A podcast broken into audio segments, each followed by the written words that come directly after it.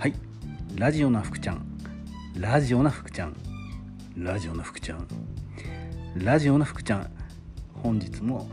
えー、収録していきます。えー、今ですねちょっとあのー、うん帳簿をちょっとつけてたんですけどあの法人化をしてえ、ややこしいです。本当にあのややこしくてうん1回で済んでたものが、えー、手順を何個も踏まないとちょっと処理ができない状態になっちゃってるんですね。うんどういうことかっていうと例えば、えー、仕入れをして、えー、現金で払ったよっていうふうに現金出納帳の中で今までは普通に処理できてたんですけど、えー、法人のお財布とちょっと個人のお財布があって今ちょっと両方使わないとうまく処理ができなかったんですね先月分っていうのが。で、え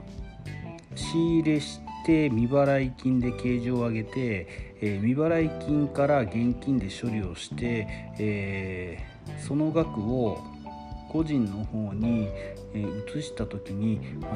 前受け金で受け取って、えー、実際に支払いをしたものは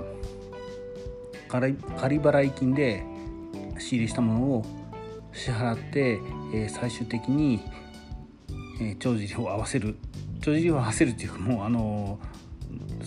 ただねあの物買ってお金払ったっていうだけのことなんですけどそれぐらいちょっとしないと、えー、きちんとした処理ができないっていうことなので、え、今やってます。うんややこしい相当。しょうがないですけどね。あの最初のうちだけなんで、えー、だんだんこういうのが、えー、なくなっていって普通に、えー、会社の方のお金で、え、商品買って現金使いましたよっていうそこに戻っていくんですけどあの両方がねちょっとお金が動いてるので今は仕方がないので、え、ちょっと数ヶ月間はこういう状態が続くんですけどまあいい勉強になってます。えー、まあそそれは置いといてですね、えー、今日は、えー、続きですね。エンターテインメント性とあれっていうちょっと題なんですけど、うん、まあどういう内容かっていうと、えー、そうですね。まあ人間っていうのはあのねちゃんともらえるかどうかわからないものにお金を使ったりするんですね。えー、でどういうものかって言ったらあの縁日とかでのくじ引きだったりとか射的だったりとか金魚すくいっていうのは、えー、例えば300円払ってもやる権利はもらえるんですけど商品をもらえるかどうかっていうのはわからないですね。わかんないですよね。くじ引きはやる前にもらえるものが決まってないから、えー、夢があって楽しいですよね。一頭のあの今時だったらどうなんだろう最近ちょっとねお祭りの縁日とか行ってないからわからないんですけどどうなんですかねあの任天堂スイッチとかが1頭とかであるんですかねそういうものがひょっとして例えば500円のくじとか1000円のくじで、えー、当たるかもしれないと思ってまあやるんですね。ギャンブル。ギャンブルですよね、まあ、それが夢があっていいじゃないですか。1,000円使って、えー、ひょっとしたら当たるかもしれない。夢を買うわけですよね、まあ、射的とか金魚すくいもやっぱまあ同じですよね、えー、もらえるものが決まってないけどひょっとしたらたくさん金魚すくえるかもしれないし持って帰れるかもしれない、ね、射的でもあのすごくいいものが落とせるかもしれないっていうことで、えー、自分がお客さんですね。お客さんになった自分自身がそのそのものに参加することで、えー、商品の魅力とか価値をこう上げているっていうふうになっている仕組みのものなんですけどうんじゃあその飲食店だったらどうなのかっていうふうなことをこう今度考えていくんですけどえっとですねうんたくさんのメニューの中から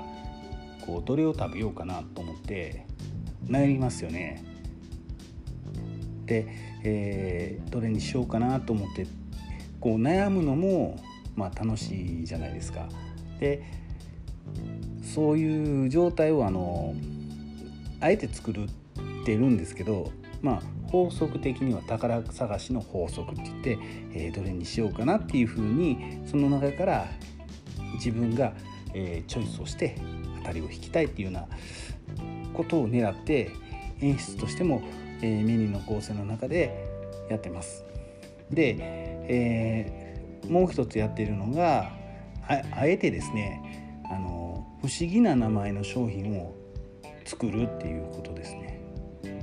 で、えー、うちだったらあのあれっていう商品があります。意味わかんないですね。あれって。もうよくわかんないけどあれって何ですかっていう話じゃないですか。まあ気になるでしょ？で気になるんでお客さんは、えー、スタッフに聞いてくれることもあるしまあ分かんないけどなんか自信があるんかなと思って、えー、注文してくれるわけですね。で、えー、目の前に到着するまで料理が届くまでわからないからドキドキして楽しくてで実際に目の前に来ておこれかと思いながら食べてみて思ってたよりもすごく美味しかったらその料理はどうでしょう？記憶に深くこう刻み込まれると思うんですね。まあ、こういう商品ばっかりだったらもう本当あの逆にあのよく分かんないお店になっちゃうんで、えー、分かりやすいとか悩ませないということがお客さんに対してはすごく大事なんですけどあえてですねもうほんのちょっとだけ1品とか2品とかっていうほんのちょっとだけ、えー、いい意味で悩み要素をこう混ぜちゃうと選ぶ楽しみが、まあ、さらに演出ができるんじゃないのかなと思ってやってます。どうでしょうか？今回は、えー、まあ、そういうふうな形でお店のエンターテインメント性と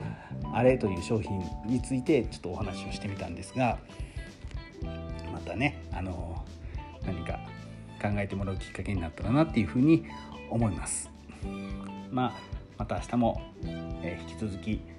小さな居酒屋のアナログ戦略術から、えー、お話をしていこうと思ってますんで、えー、またね帳簿もあの頑張ってやります。大変ですけど。あもうそこは愚痴です。ごめんなさい。はい、えー、また明日収録します。では。